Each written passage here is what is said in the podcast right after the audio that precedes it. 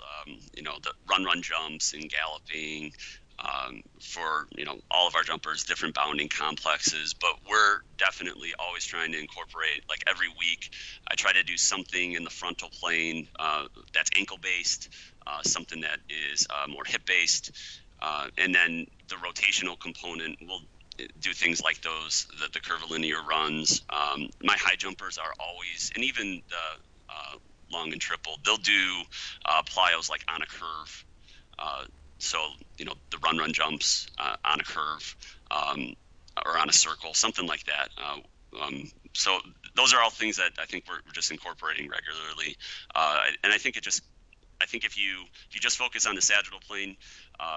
I almost view it from a standpoint like if we just focus there, like that, that's that's okay. But if we can incorporate the transverse and the frontal plane as well, uh, I think it just creates a more stable athlete ultimately. That was Homewood Flossmoor track and field coach Rob Assise talking about his approach to plyometrics and including the frontal and transverse planes in creating a more robust jumping athlete. You're listening to the Just Fly Performance Podcast.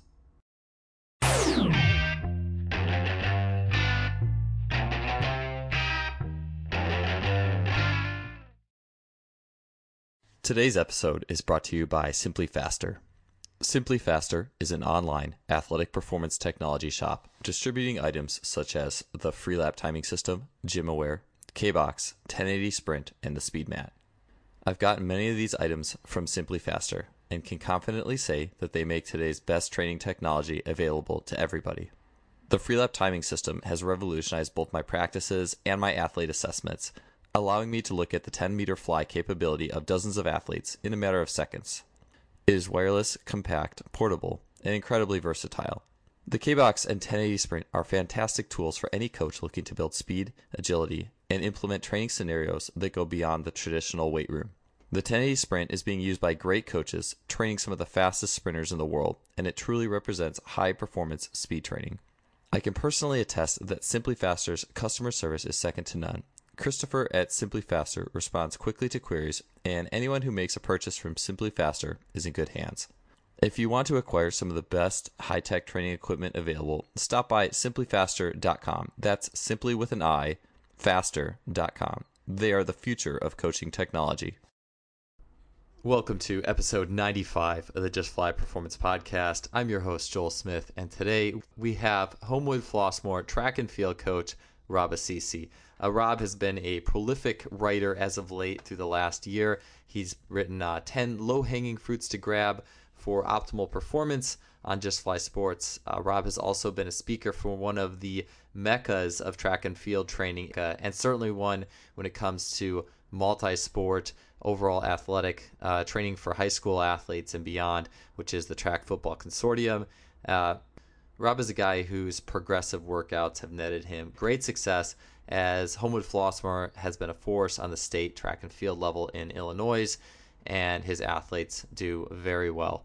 And like Tony Holler, Rob has gone from a more volume oriented approach that he uh, trained under himself, uh, typically the way that we eventually or the way that we often start coaching is how we were trained and he's taken a more progressive low volume approach that really engages the multidisciplinary nature of the field so using neurology, motor learning ideas, and just trying to create a better system, better mousetrap, and uh, one that athletes will enjoy and continue to set PRs with. And so to me, uh, it's both uh, Rob's knowledge and creativity that makes him someone that I love to sit down and talk training with. One of the biggest game changers for me that Rob mentioned, uh, in I don't remember what article I saw this in, but I saw it and I was like, whoa, that connects some dots.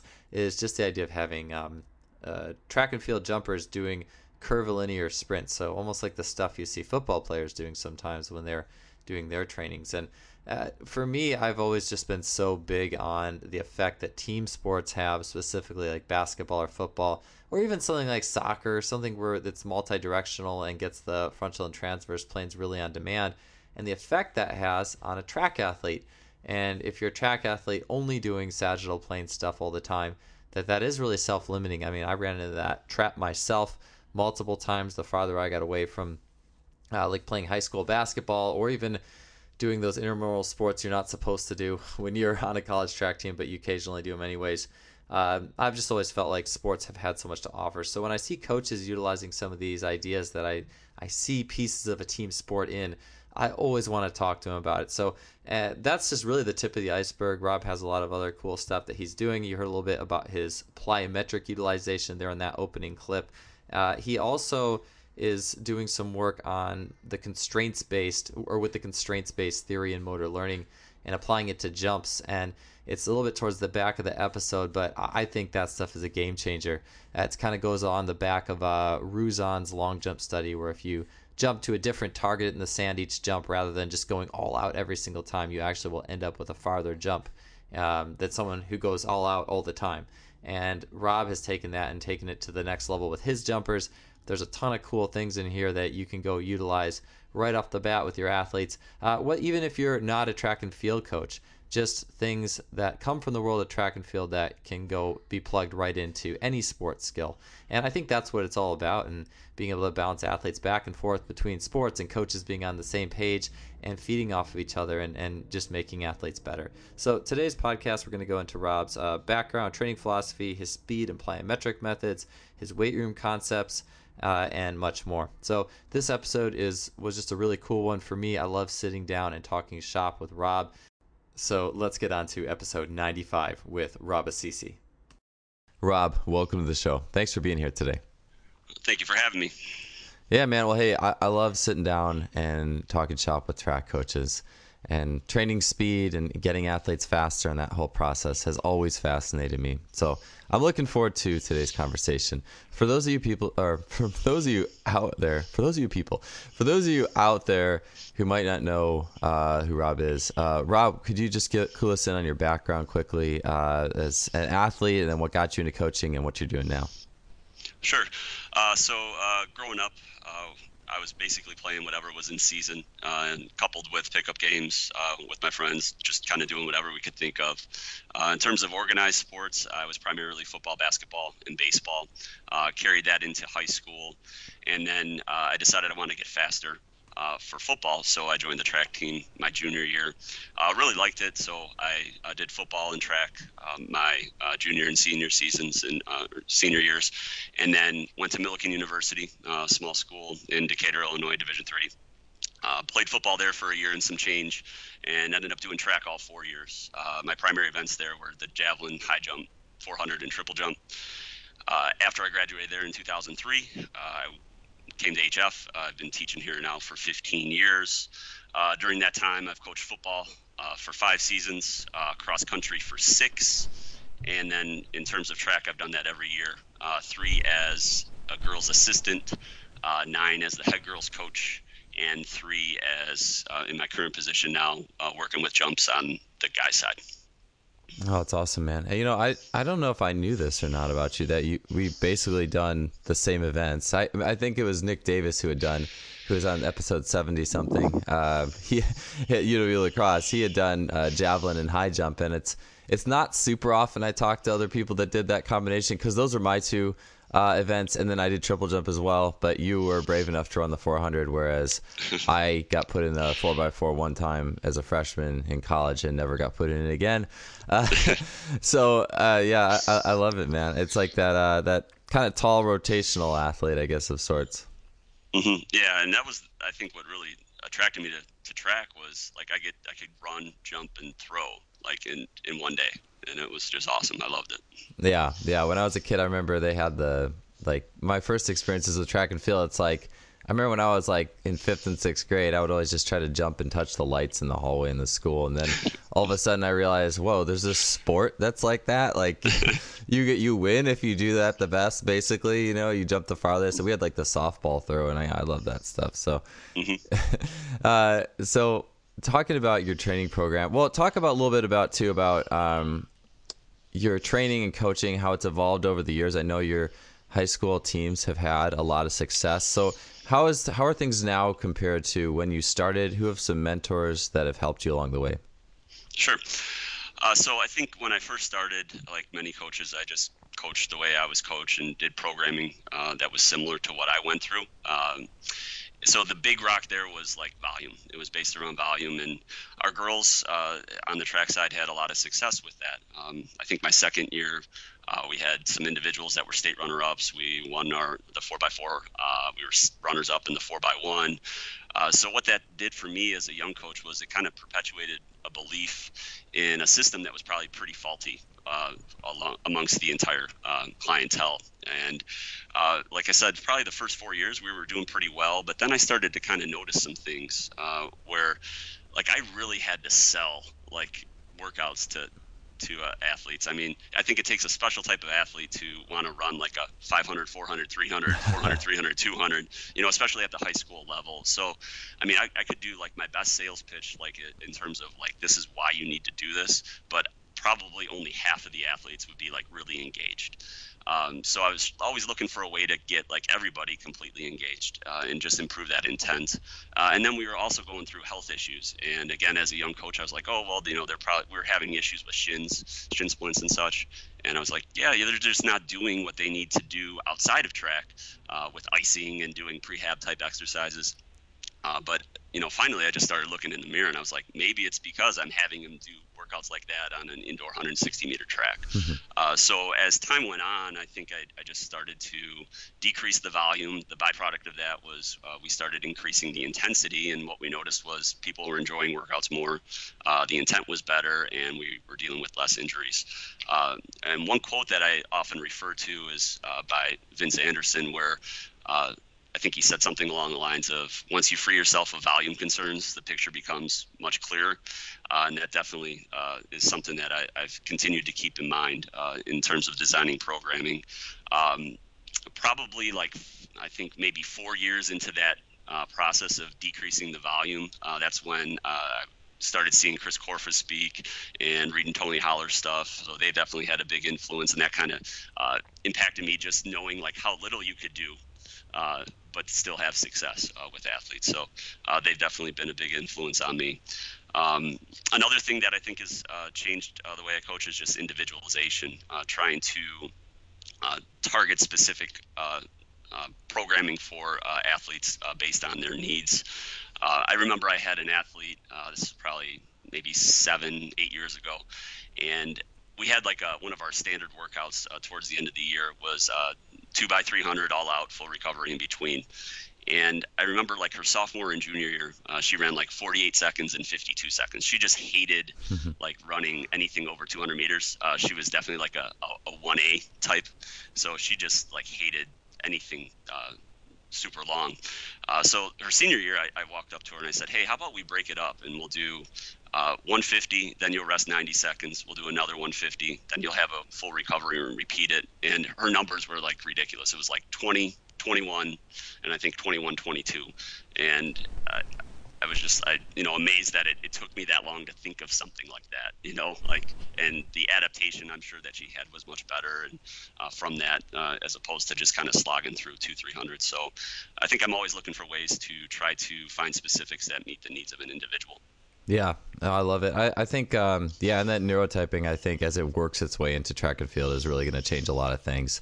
I, I, I like actually that you mentioned because a lot of people don't mention this, especially people I think who I mean, maybe people who have done high volume in the past and gone to low is there are kids that do get fast on the high volume workouts. Like it's not like everybody who does that type of thing within some sort of reason, you know, is always slow and always, you know, is is completely terrible because if that was the case, I think that more people would switch over. But I think the fact that you mentioned that it can work occasionally for some people, it can help the process of meeting people halfway who are still like really hung up on on that the need for that, if that makes mm-hmm. sense.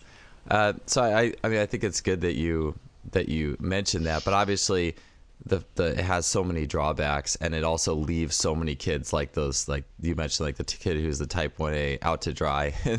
And mm-hmm. and it makes yeah the engagement factor too. I think that's not necessarily talked about a lot is if kids are having fun and enjoying what they're doing that's so much even that's so much better than even an ideal in many cases. Like oh this workout worked for these this group and they did this and and so we're gonna do that too. And and yeah I, I think that's really powerful stuff yeah uh, i mean ultimately i just don't want to miss anyone right i want to make sure that uh, we maximize what everyone is able to do Yeah, no, it's uh, yeah, the individual, the individual aspect. To me, that's almost the most fun too. Like as a coach, like I can imagine running the same program for a whole group and somehow thinking that it was going to be that good for every single athlete. That every single athlete in my group with my world's greatest training program I do that maybe my coaches did or I did is going to also therefore be the world's greatest training program for every individual. So uh, no, it's that's part of the fun that fun part of the puzzle. Uh, Rob, you had you had mentioned a little bit of it with just how you adapted that workout for that girl who had a hard time after that first 300. I remember too back coaching at Wilmington College, I would have uh, we would run workouts where it was like we would maybe run like one 500 and then a 350 for the 400 runners, or we do uh, two 300s, something like that, and, or two threes for the two one two guys. And I do remember I would have that occasional athlete I remember one very distinctly. After the first 300, it was just over. There was nothing else in that workout that was good. and so, in hindsight, I'm like, maybe I should just done one three. But then you were saying, uh, yeah, the one, uh, the the way you did the 150s, I think was really cool. And I've seen work of yours in the past too, especially like your the the volume you do in peaking, like is so low. Uh, so could you go into some nuts and bolts? How does it manifest itself in some of the general workouts that you have your athletes do in the main portion of their training, and then maybe we'll get into peaking a little bit. Sure. So our uh, our season length is like 19 weeks, and we kind of have we break it up into three uh, main phases where the focus is on ex- acceleration, then max velocity, then maintaining that max velocity, so into speed endurance. Um, and we, are hitting all three of those every week for sure. Uh, but like in the, the middle part of the season, uh, if we focus like in on where max velocity is uh, the, the primary uh, training uh, issue, uh, all we do is just increase the fly distance. Like that's that's basically it. So maybe in the beginning part of the season, we're running fly tens, and the way that we run our max velocity days is we have about 50 or 60 sprinters so we have a pretty large group and we break it up into three stations so there's 15 to 20 athletes uh, in each station or within each group and they're grouped by uh, training age and ability uh, so they'll rotate through three stations one's uh, technique so they're doing like max velocity uh, type uh, drill work um, and then another group will be doing plyos and then the other group's doing the fly runs so uh, with the fly runs initially, they might be doing like three to four fly tens, and we get that in in like 15 minutes and rotate. Uh, once we get into kind of the meat of the season, uh, that might change to like fly 20s or fly 30s. So they're just increasing uh, the volume that way. Uh, so it's uh, really pretty simple with what we do there and it's it's cool too because we can also since they're grouped by training age we can kind of vary it because uh, they'll just rotate through uh, so like if I have the the youngest group, the plyos that they're doing uh, are significantly different than what our more seasoned athletes are doing. Or in the fly group, like maybe our upperclassmen are doing fly 30s, but then the you know freshmen and freshmen and sophomores are doing still stuck on fly 10s. Uh, so it just kind of we we sort of base that on what we're seeing and uh, you know what uh, each group needs. So that's been uh, a good way for us to handle that. Uh, as we get into peaking, uh, I think the big thing that we do is like it's just what makes you feel awesome. You know, um, like that's what our focus is. So I think there's definitely something uh, to what you're doing physically during that time uh, to get uh, as much adaptation as possible. But like I think it's just most important at that time of the season to get the mind right. I think that's the most powerful thing. So get them feeling good and get them ready to go. Uh, and the other thing with peaking that we do within the weight room is kind of a lot of Cal Dietz stuff where we're timing sets just to get uh, you know, a, a, little bit higher engagement uh, with uh, pretty low loads, and we also do the oscillatory stuff. So. You're listening to the Just Fly Performance Podcast, brought to you by SimpliFaster. Yeah, yeah, I love that oscillatory stuff. It's uh, it's mm-hmm. it's all um, I think underappreciated by a lot of uh, strength and conditioning coaches and, and even track and field. I like um, I like the idea of, of how you run that with that fly ten day, like because sixty kids, uh, um, take them through. Uh, I'm assuming a Freelap timing system. Mm-hmm. Yeah, we have uh, I think sixteen or eighteen chips yeah, even with that, 60 is a lot. So I, I, I like how you've been. Cre- I mean, no matter what, you would be waiting like, I don't know, like eight minutes, nine minutes for your uh, next run. Um, and just to, to be able to get a lot of their skills. And I, I like I think that's really cool too, in the sense of um, kids maybe can get a different effect too if they do some days maybe they do the tens first and they do plyos second and the drills third, and then the other day maybe you did plyos before the sprints and it you found a little bit of a potentiation or something or doing the sprint dr- the drill work before uh, it, it, having different uh, different almost stimuli I think that's a really cool. I think that's well. I think it's a really cool concept, just bar none. But I also think that there's so many cool little nuances that can make it a little different experience every time. Yeah, and we've rotated that, like where our top group will do the the flies first, and then sometimes they'll do the plyos first. So uh, I haven't figured out like what's best uh, for them, but um, yeah, there, I think there's definitely something to that, and I think it probably gets down more to the individual, like it's not going to be across the group, but it's definitely something that uh, we've been doing that now for like two years. Uh, so it's something we'll kind of keep an eye on as we uh, continue to progress through it. Yeah, I, I think what you said too about the peaking process and the athlete psychology is just so massive. I mean, every some athletes more than others, but a lot of athletes have their own intuition and what they need to be doing to run their fastest. I've I've seen track coaches and uh, you know swim coaches I work with who at the peaking process will have a menu system where it's like, uh, or just, or even just, what do you want to do? I've had seen track coaches where it's just, what do you want to do today? Like today, here's here's kind of what the workout's supposed to be. What do you want to do? and then the mm-hmm. athlete gets to pick. And a lot of times, it's just what they it's what they think they need. And I was a huge. I remember I was a huge pain in the ass when I was a college track athlete, and I remember just doing a lot of my own stuff, anyways. and and I mean, I yeah, I was not the I was not the um the pinnacle of somebody who anyone would want to coach at all. Uh, but I, I do remember always peaking pretty well, and I think I I think a lot of it was because I really believe you know I picking a lot of what I'm doing here, or at least saying, hey, coach, I really want to do this or whatever, and. Uh, sometimes he would give me suggestions, I'd be like, "Oh yeah, okay, I'll do." But regardless of whatever it was, I believed in it, um, and so, yeah, that, I just remember that being a really important part of the process for me. Mm-hmm. Yeah, we uh, encourage our athletes uh, to fill out like weekly reflection reflection logs, uh, and then they have a record of like you know this workout I did this workout, and then you know this week I, I performed really well, and they, they keep track of things like sleep and and, and all those uh, other factors. But uh, it just gives them something too to, that they can look back at and say like, hey, this this workout really uh, you know manifested into something great uh, later that week. So maybe they would want to do that again. And again, you know, doesn't matter uh, all that much uh, physiologically? I don't know, but um, just that idea of their mind being, you know, having that belief that it's going to make a big difference, I think is is even more important. Yeah, I like that. The the reflection logs is an idea of deducing to what people um, respond optimally to. I mean, you know, you mentioned the neurotyping and and it's definitely been fun for me to try to uh, to try to you know look you know figure out athletes' personalities and then look at their lifting and what do they prefer and try to figure that out. But even so, there's always there's a, at least for me in, in my my uh, youngness in it, there's always a few athletes that I'm still like, huh, what what is the best? Like I don't I, I think you might be this type, maybe that type. What you really respond the best to?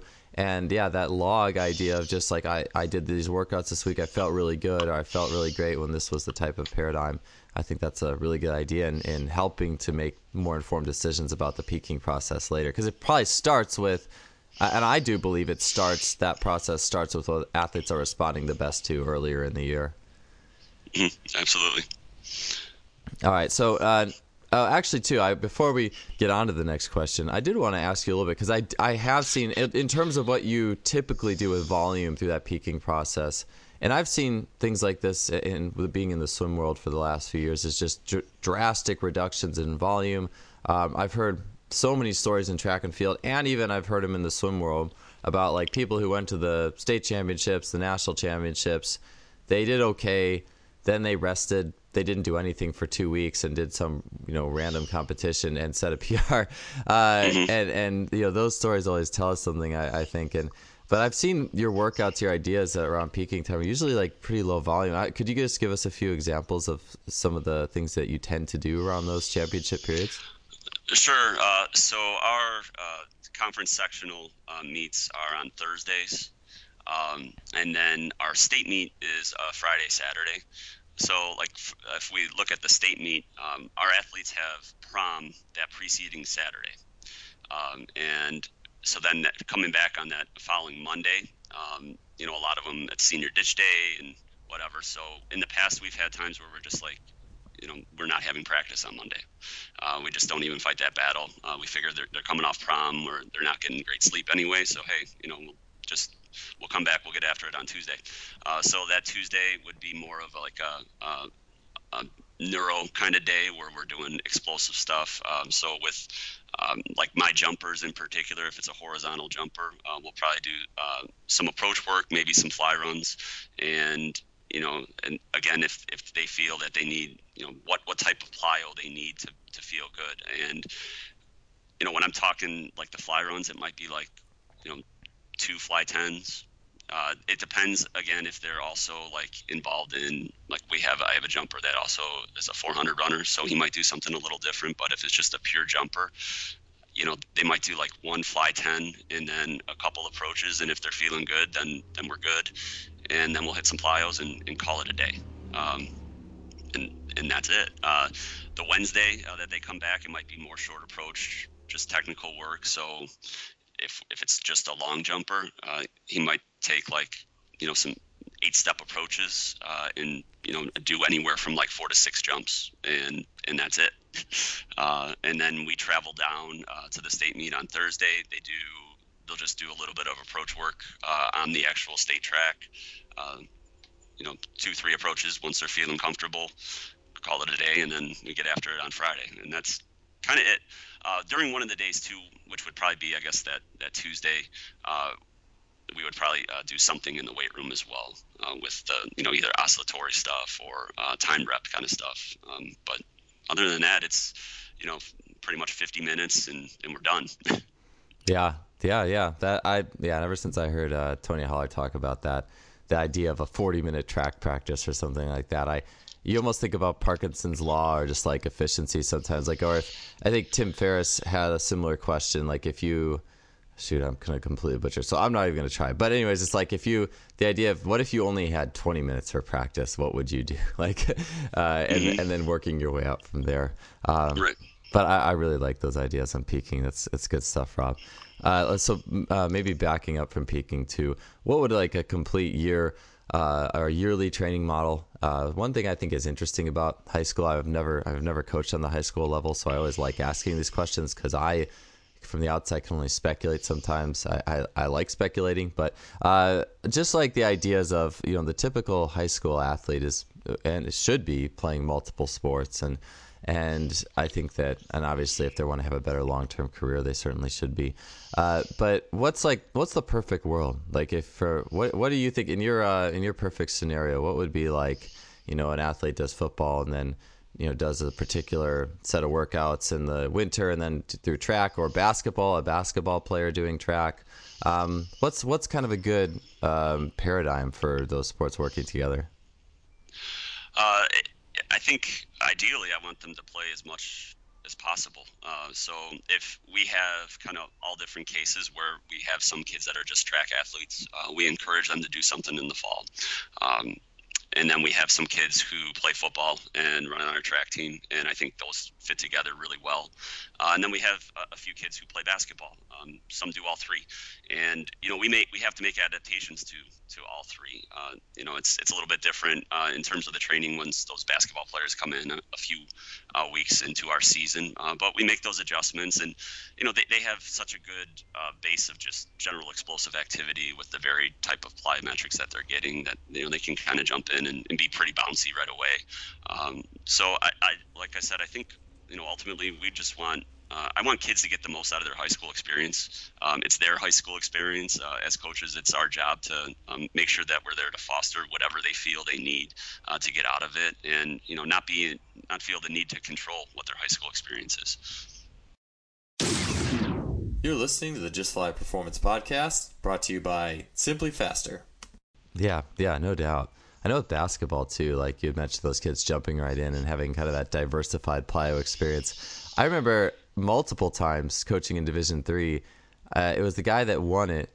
Uh, he was from um, he was from up from Heidelberg in Northern Ohio. I'm pretty sure he rolled right off the basketball court in you know late February, early March. Maybe probably had a couple practices. He won the national meet at, with seven feet or so. This is like the year after I had left. I think I was just checked up, and then I'm pretty sure he continued to decline the whole outdoor season and never jumped quite as well. And I, I'm always like, basketball has so many qualities, man. That are the more I've the more I've been in this, the more I realize how many good qualities that that sport has. And I think obviously the better track coach you are, those athletes don't don't decline. They they go up during the year, but uh, it's always interesting to see those stories. Yeah, and that that idea, uh, I, have seen that trend happen multiple times. So that's really uh, caused me to be more varied in, in the plyos that we're doing, uh, which has uh, been probably something that I've changed up uh, specifically since I've uh, become a jump coach. It's like try to try to you know give our athletes different stimuli that maybe aren't super specific to the event and just kind of get away from just focusing in on the the plyos that are more directly related to their event. Just kind of keep them guessing. Yeah, I, yeah, absolutely. I like that you mentioned that. I mean, even me myself, uh, and you occasionally even see it with the sensationalism of Instagram and those things. You occasionally see as athletes who are amazing at plyometrics, and then you see them doing the actual event like high jump, and they're okay, but they're not awesome. You know, like, and uh, I, I almost got caught in that vein of you know leaving basketball, just focusing so hard on plyometrics at some points, and then finding that I was like, wow, you know I'm better at these hurdle hops, but for some reason my max, you know, jump off one leg really isn't any better. Like, um, I like one one thing you that you do that I've seen you uh, do for your jumpers that I, I think is really cool is like those curvilinear max speed uh, sprints. And mm-hmm. I, I think there's so many benefits. So it's like the idea, like with team sport too, it's like we we we leave this rotational universe and and transverse and frontal plane universe and then it's all of a sudden it's all these sagittal plane only cues in so many cases and sagittal plane only movements. That was something that you i saw you post i was like oh that's it right there. That's an awesome that's an awesome piece. Um, mm-hmm. what's uh, so uh, you had mentioned you, you mix up your plyos a little bit. Any um, can you talk a little bit about the nuts and bolts of some of the things you're putting together and mixing up? Uh, sure. Uh, so uh, like we have our our go-to's, um, you know, the run run jumps and galloping.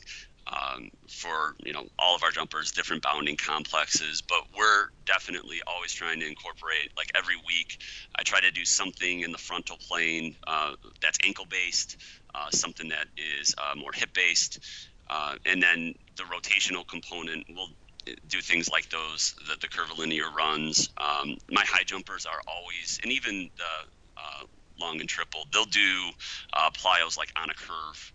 Uh, so you know the run run jumps uh, on a curve um, or on a circle, something like that. Uh, um, so those are all things that I think we're, we're just incorporating regularly, uh, and I think it just I think if you if you just focus on the sagittal plane, uh, I almost view it from a standpoint like if we just focus there, like that, that does, that's okay. But if we can incorporate the transverse and the frontal plane as well, uh, I think it just creates a more stable athlete ultimately.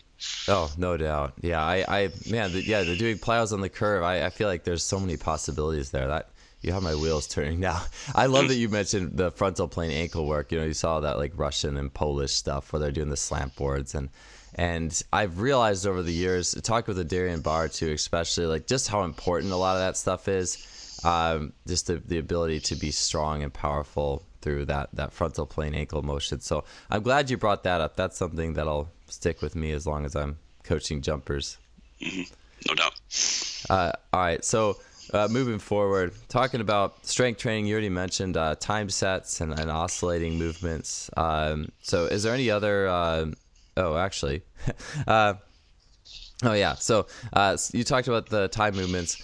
Is there any other or, or, particular forms of those lifts that you tend to like the most? Uh, do you start the year double leg and, go to single, uh, or I think that's kind of a Cal Dietz thing, or is there a different progression that you do? Um, how do you tend to approach your progression through strength in the year?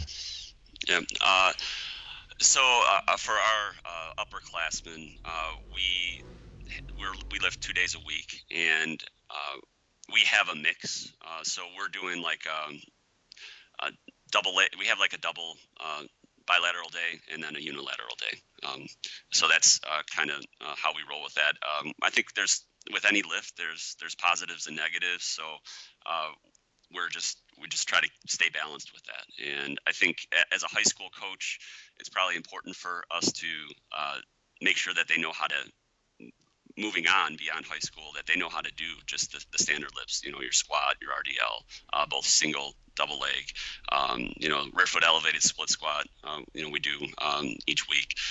So, so I think it's just important for them to to be able to be exposed to those and um, that way wherever they go uh, from from this point forward they they are able to, to, to, do the lift effectively and are able to move well oh yeah yeah no doubt uh, so in terms of uh, any sort of i guess you call it i i, I used joseph johnson or michael maybe i don't know michael Yessis's special strength of uh, in the sense of something that's uh, really close to the event, but it's uh, it's just a slightly different derivative. Um, so, mm-hmm. in that vein, are you like resisted or overspeed? uh, type sure. training. Are you doing any of that type of any sprint derivative that you feel has good value to your program?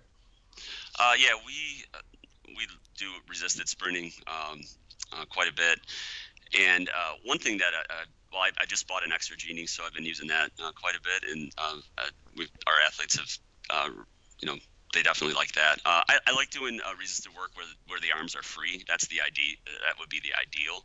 Uh, so we've used that. Uh, we've also used. I got this from Michael Zweifel, uh, like a figure eight rope descender, and you loop the rope through it, and like an athlete will stand with that attached to him, and then the rope just runs through it. It's basically what an Exer-Genie is, but it's you know it costs like with with the harnesses, you know, maybe maybe thirty or forty bucks, right? Um, so we've used that, uh, and again, they get in uh, really good positions uh, for acceleration. So that's pretty much why we use them is just to get them to feel what it's like to accelerate uh, properly, uh, getting pushing, getting them to push down and back. Uh, we've also in the perfect world, we'd have like eight 1080 sprints, uh, but unfortunately, that's uh, not in our budget. So we've uh, done some assisted uh, sprinting. Uh, we're probably gonna we did it for a block indoors, and we'll do it again uh, outdoors. but we've kind of rigged a system with some pulleys. again, pretty pretty cheap, and like we, I think we've seen some positive things uh, with that. I really like the idea of the pre-tensioning that Chris Korfist talks about uh, with the overspeed training.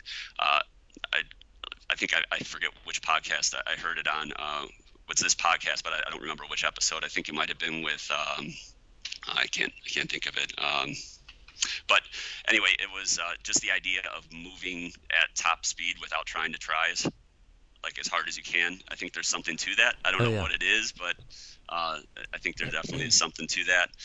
And then I think ultimately, like with the overspeed component, it's just like you're reducing inhibition a little bit like you're sort of tricking the brain into like oh yeah like i can let go and, and go faster and you know not be that overprotective mother you know and, and just let the body uh, let loose yeah yeah i think that was um yeah there was cal dietz i remember telling me about that like you go with the overspeed going um going 100%, but you're only trying 95%. it was either Henk Kraaijenhof or Hakan anderson and maybe one or both. Mm-hmm. Um, it was mm-hmm. their their thing.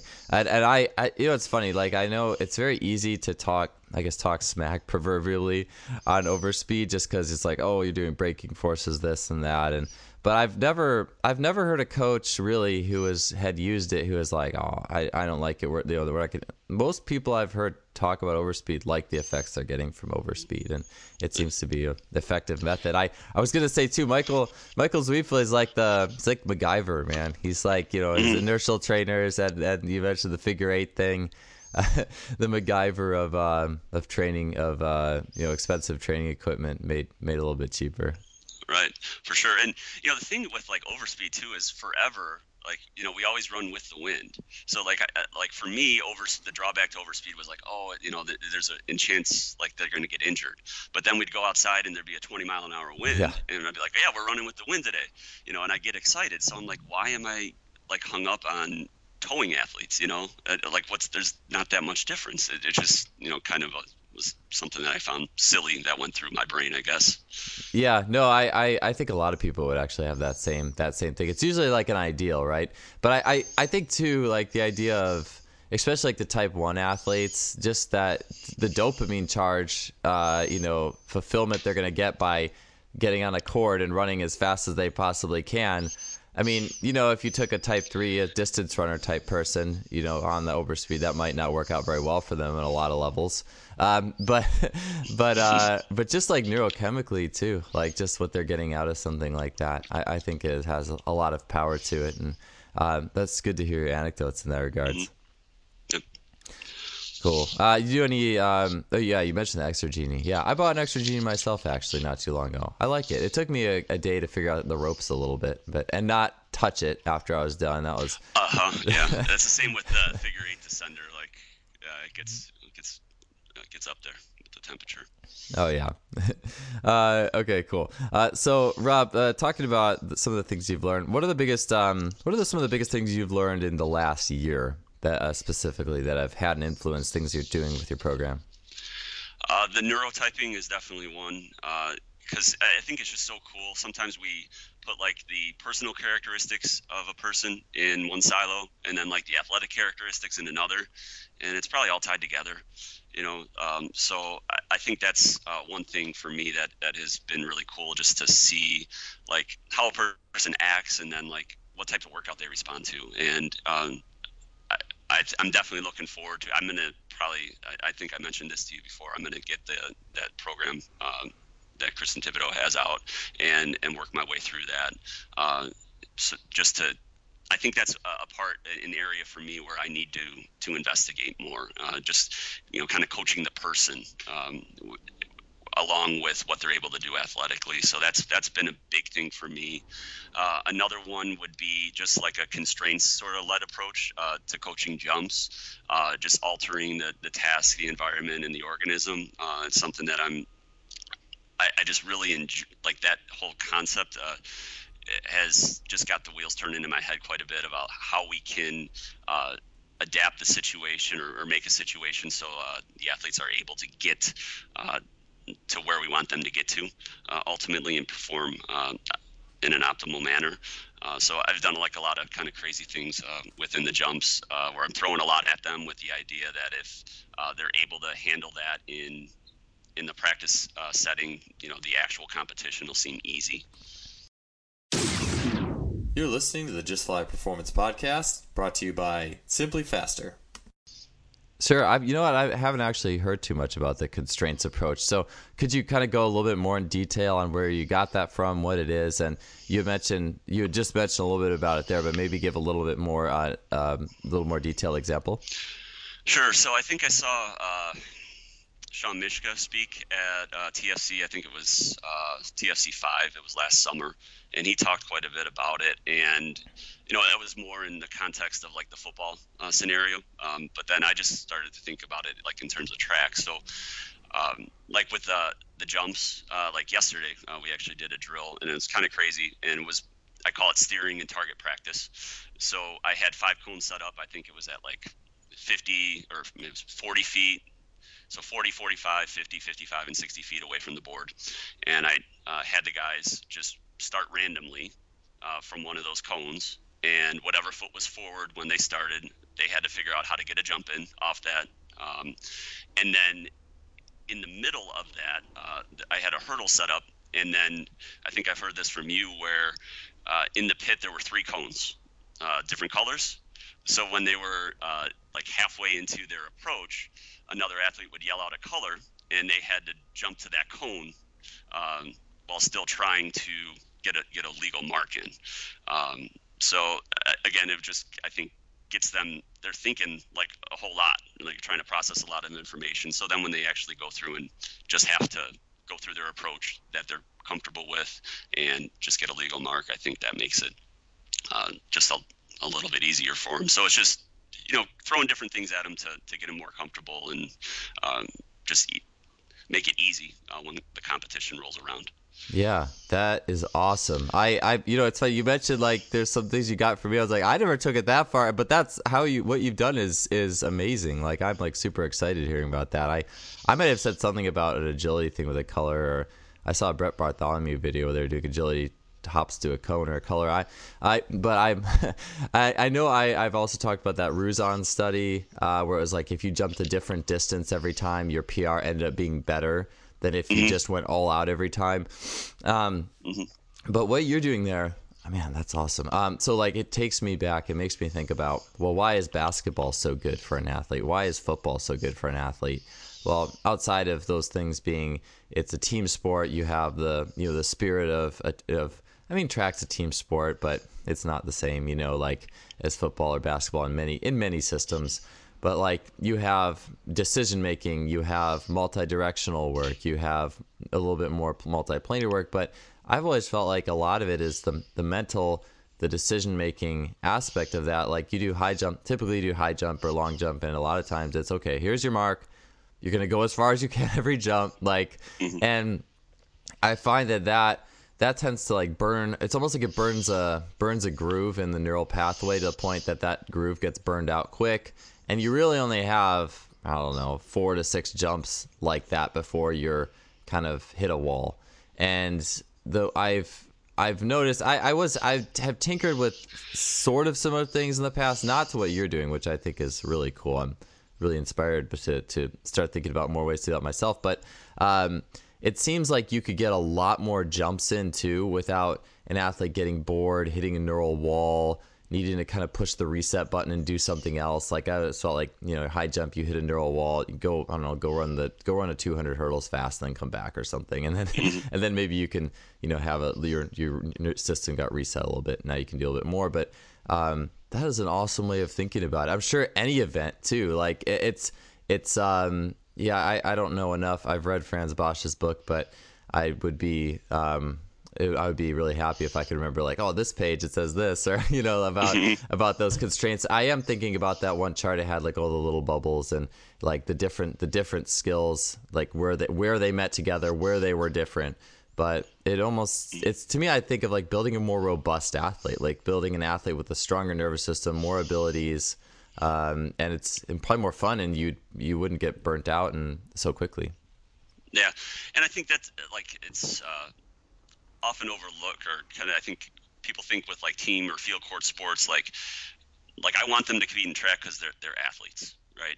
And they're always like it seems like the, the people that um, come out and jump that are involved in those sports they just have that ability to interpret space really well. So they very rarely like have issues with uh, like getting a legal mark in, in the horizontal jumps. Like they're pretty consistent with their approach because they're really good at interpreting space. So then i have kids that just do track and they're they struggle a little bit more at times. And I think it's just because they don't interpret space as well because they haven't been exposed to that kind of chaotic environment that the field and court sports have. So if there's things that I can do uh, within a track practice to enhance their athleticism and their ability to interpret space, then I think that's a win for not only those multi sport kids, uh, but also just the, the track kids. Yeah, I think that I'm sure you would agree with this that the hardest high jumpers to get their approach dialed in in many cases is usually the ones who didn't play basketball or you know football or, or you know they just came out and did high jump. They really maybe they didn't really do a jumping sport and they never had to do a layup where you just your brain has to figure out how to put your foot down. Like it's not like you ever watch a basketball game and some guys like going on a fast break and just doesn't jump because their feet weren't in the right place. You know they they figured it out. Damn it! Like you know the the body's pretty smart and so it's it's really cool to hear about that. I was just thinking, I was like, it's too bad javelin. You, know, you threw javelin. It's too bad it's not an event in high. School. I mean, the idea of giving high schoolers spears like to walk around with is kind of scary. Um, but like, it would be cool if an athlete was on a javelin runway. I used to do range throws all the time with my athletes and really liked it. But like, almost you could have like a mark at 180, 150, 130, and then they're like three feet from three steps out from throwing, and you say, you know, this one, and they have to. it's kind of like being a quarterback almost, you know, and and just the some of the robustness that that adds to the system, and and and not just relying on um what do you call internal cues all the time. I think there's so. You, is there a way you do that for high jump? Uh, you create that? Uh, I haven't done it with. Uh with like, that idea of like jumping a different height. Um, I, I don't know how. I'd have to think about how to do that, but uh, we've done like the, the dis, sort of like a decision drill where it's like start from here, start from here, you know, and figure out how to get a jump in, right? Um, just you know, random spots, or have them go from the other side and jump off the other leg, you know, that kind of thing to in, introduce some chaos. But um, yeah, I have to think about um, maybe we could have like two guys holding the bar, and then just as as it's going as they get closer just raise or lower it and you know be like all right go for it you know adapt and just barely clear it you know yeah yeah yeah yeah i was just thinking that that would be a possibility uh, maybe too like you could have uh they could have to scissor a regular jump it or um I, I, don't know, bound in the middle of the approach, or others. I've, I've got you got my wheels turning, so I, I that's, that's, such cool stuff. Uh, all right, so last question for you, Rob. Um, what do you think is something that's um, really common in the track and field and sprint training or jumps training world that you see a lot, like everyone's posting about it, or that you think is really at the end of the day it isn't that useful? It's kind of overblown. Uh, well, I'd say in general, just like with uh, sprint training, uh, probably the uh, the agility ladder. Um, you know, uh, I think at least from the way I see it with uh, high school athletes, the way they view it, and then maybe even kids that go on to college and come back. You know, you'll talk to them and they'll be like, "Well, I need to improve my speed." like, okay, well, what are you doing? And they're like, you, you watch them train and they're doing the agility ladder for 30 or 40 minutes. You know, it's like, well, I, I, what, how about you just sprint? You know, um, so I think there's use. There's it's it's a useful tool. I mean, you can get good lower leg contacts, uh, and you know it's good for the foot ankle complex. But uh, I think you know too many people view it as a way to improve speed when it's mainly just a tool to train you know the feet and the ankles. So uh, I think that I, I, see way too way too much of that, uh, and even like guys that come back from uh, uh, college, you know, you see them training during the summer and, and, they're on that thing for like hours. And it's like, what, you know, you, you can be utilizing your time a little bit better. Um, and then I think another thing that is probably overblown is just, and kind of in the same vein, uh, is just drills. Um, it, so, you know, different speed drills, whatever. Uh, you know, I, we do them. Uh, we think they're important, but if you're doing more than 15 or 20 minutes of it within in a warm up, I think it's kind of, you know, you're, better off using your time somewhere else. Uh, so, um, you know, you definitely want to keep in mind what's essential uh, with what you're trying to to accomplish, and uh, make sure that you're uh, the main por- portion of your training is focused on that. Yeah, yeah. I, I um, with looking at what you said with the too much drills and um, well, nobody. Uh, there's I. You're the first person I've heard who does that constraints based thing. I'm like, man, if people just did less drills and more of that constraints based work, how much more, how much better would our athletes be out the back? You know, out of all that. So, I think that's awesome stuff. Yeah, and the other thing with drills too is like, uh, I, think I was kind of we are getting to. Uh, be on uh, the same path uh, eventually. Like we've always changed our warm up like every year and you think oh yeah this is the warm up like this is this is great. And then like the next year you see something you're like oh yeah we could we could do better with with this.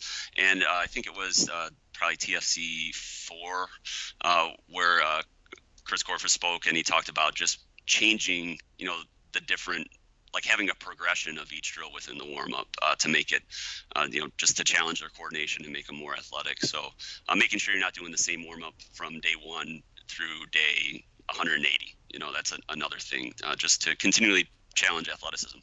Yeah. Oh, I love it, man.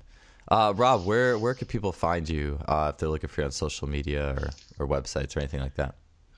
on Twitter, I'm pretty active, so that's at HF Jumps. Uh, and then uh, via email, uh, it's uh, Robert R O B E R T Assise uh, A S S I S E uh, at gmail.com. Awesome, man. Well, hey, thank you for your time today. And then, oh, you're going to be also speaking, I believe, at TFC seven. Is it? I, I, lose track of the number mm-hmm. of it. Seven in Chicago area. Yes, Tony asked me to do kind of like an on the field sort of demo type deal. So I have a few athletes out there kind of going through a workout and uh, should be pretty fun. So I'm looking forward to that. It's always a great event. Uh, and I've, this will be my seventh. I, I, wouldn't miss it. I'm so fortunate to have it in my basically in my backyard. It's great. yeah. Awesome. Well, Rob, thank you so much for your time today. It was a great talking to you, and uh, best of luck to you the rest of the season in snowy uh, cold Illinois.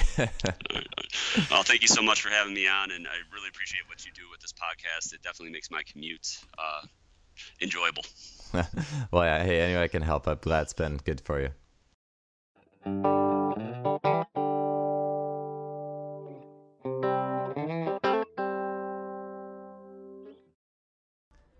Well, that does it for another episode of the Just Fly Performance Podcast. Thanks for tuning in with us this week. Was we really appreciate your listenership, and uh, it's always fun putting these out here for you guys. I, I learned so much myself as the host, and I'm I'm uh, just really grateful and blessed to all have the great guests that we have had so far.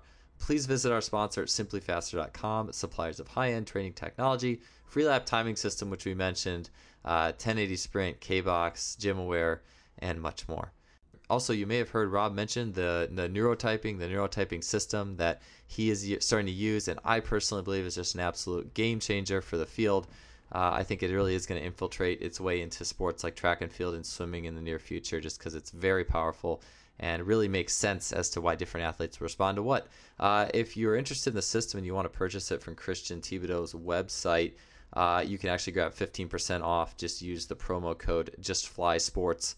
No dashes, just the just the text, and that's for the full system. So also, if you enjoyed the podcast, the show, please don't hesitate. Leave us a rating or review on iTunes, Stitcher, or your listening platform of choice. We'll see you again next week with another great guest.